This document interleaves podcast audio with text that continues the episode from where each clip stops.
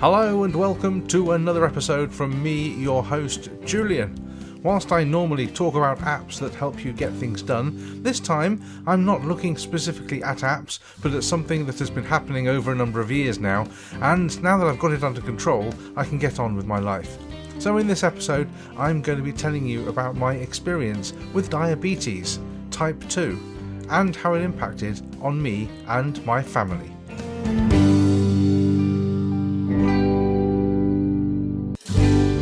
Now, you may be wondering how this is linked to productivity, and I'll tell you, because until I knew what was, what was wrong, this impacted on my ability to function properly.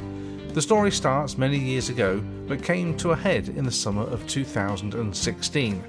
And although I felt absolutely fine in myself, I had one major complaint. I was constantly needing a wee. I used to plan my journeys home from work so that I could make it all the way home without needing a break.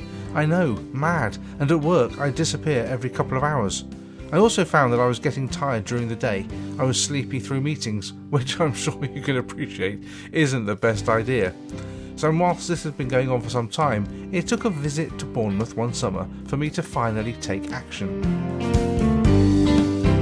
It wasn't possible to complete the journey down the motorway without me needing to stop for a comfort break at least twice and then at the beach, I'd be back and forth from the loo every couple of hours, which isn't really ideal given the state of public toilets, especially at the beach with the sand everywhere and ugh, ugh. Anyway, not to mention disappearing, if you know what I mean, when, you know, at the house. So I arranged to visit the doctor, and we had a chat.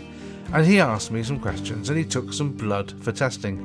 Now, I don't know what you know about um, blood sugar levels and all of that, but uh, one of the tests was for the level of HbA1c in my blood. It's the te- technical term for glycated hemoglobin. In other words, how much sugar is attached to the blood cells. So, in normal people, the figure is around about 42 mmol, that's millimoles per litre, or below that.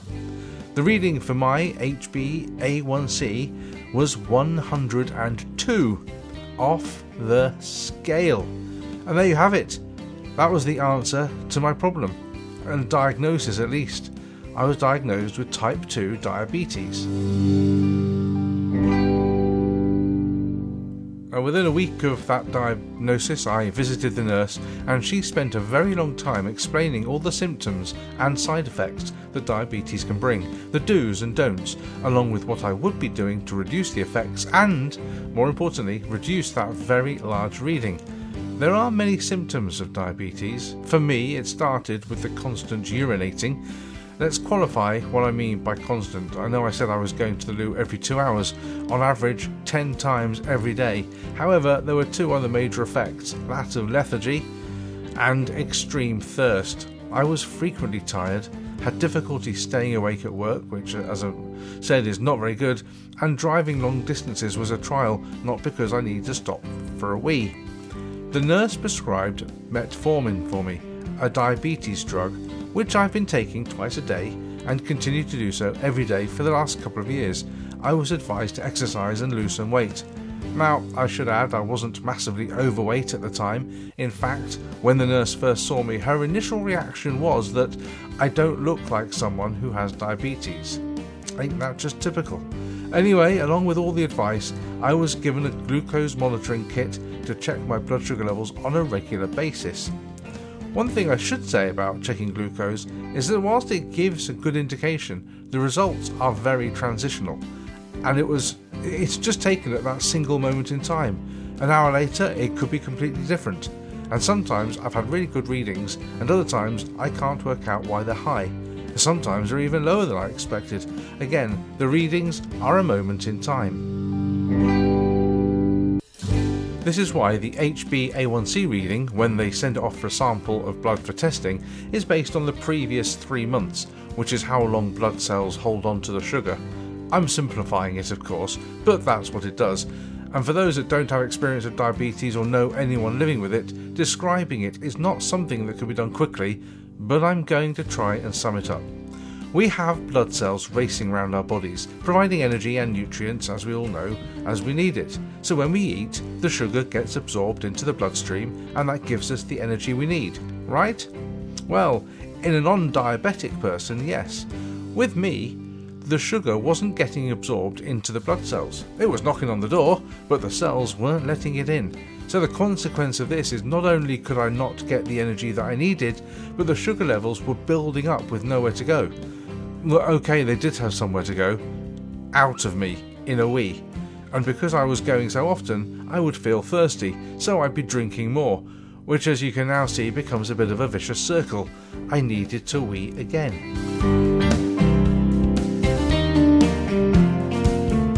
Once I had started taking metformin, which is the drug that I've been prescribed to um, help this, the blood cells unlocked, allowing the sugar to enter, and therefore increasing my energy levels and reducing my need to go to the loo. And what's more, this change happened virtually overnight. It was amazing. And as you may have gathered, apart from the medication, managing diet is one of the key aspects to controlling type 2 diabetes. Sugar is the enemy. And by that, I refer to glucose, added sugar food made with sugar. Sucrose, the natural sugar found in fruit and veg, is not bad in, in small doses, but it does need to be controlled. Pineapple, for example, is full of sugar. Grapes are very high in sugar. Melon, too. So, those fruits, as far as I'm concerned, are a bit of a no no. Blueberries are good, and I eat lots of oranges and apples and bananas. The other baddie is carbohydrates. These turn to sugar in the body, so reducing carb intake is extremely important. Vegetables that grow underground are not as good as those overground. It's been a complete re education, and I've been very careful to watch what I've been eating, allowing myself the occasional treat. Although I've lost the taste for chocolate and sweets, I find myself no longer missing them as much as I used to. Nuts are very good too. They're nutritious, although they can be quite fatty, but almonds are repu- reputed to be the best for diabetics, and unsalted peanuts and cashews and pistachio nuts are also very good. Something else that I also did was to start drinking a cholesterol reducing drink every day you know the ones on the advert, the uh, prebiotic, uh, probiotic, or um, those sort of drinks. They have reduced my cholesterol level to below the minimum government guidelines, which is currently five. So now I'm, I'm out of the um, danger zone, and um, whilst the nurse wanted to prescribe me statins, which I refused initially because uh, I wanted to try and bring the bring the level down myself, uh, now I've brought it down using the drinks, and we're all good. Now, I mentioned earlier on about my weight. Uh, although I wasn't overweight, I bought a cross trainer which I've been using on a fairly regular basis. And not only has it raised my fitness levels and I've managed to lose some weight, this has also helped to reduce my latest reading, uh, which originally, as I said, was 102, and the latest reading in December 2018 is an encouraging 55. And another benefit, of course, is the cross trainer isn't just for me, so fitness levels at home are increasing all around. So, how long have I been suffering with this, these symptoms before I was diagnosed? And I, I think it's been about eight years. I say think because, quite honestly, I don't know. For me, it was all normal. It crept up on me. You know, going to the loo twice every two hours or so uh, became a normal state for me to be in. So I didn't know that it was wrong. The more I look back on it, the more I realise that's what must have been all along. And having read information about diabetes, it can take up to 10 years before it's actually diagnosed. And diabetes isn't specifically hereditary, so you can't use that as a guide either. Certainly in my case, none of my family have ever had it or have it, so I can't blame them.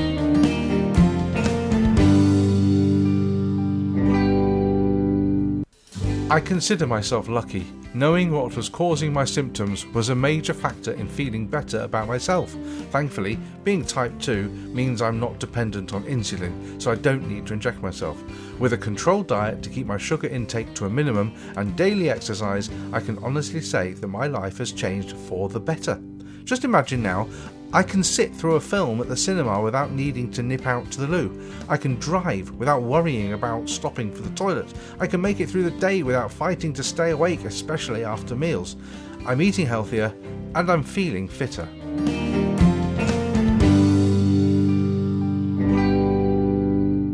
Now, whilst diabetes is a diagnosis, there are some other major factors that need to be considered. Diabetics are at an increased risk of stroke or heart attacks, kidney failure, and loss of sight. Not to mention the threat of amputation due to damaged nerve endings. Yeah, it sounds really scary. So, one thing I would like to say the NHS has been fantastic. The care I have received at my local clinic has been second to none.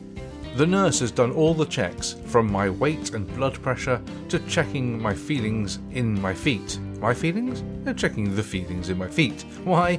Because diabetes can cause damage to nerve endings, which means if I cut my foot, I wouldn't necessarily know about it, and the cut could become infected, leading to all sorts of outcomes, including amputation. I always wear slippers when I'm at home. I also have annual eye tests. These are more in depth than what you would have at the optician. So, as, as, the clinic takes a very high definition photo of the back of your eyes to see if there is any damage to blood cells at a microscopic level.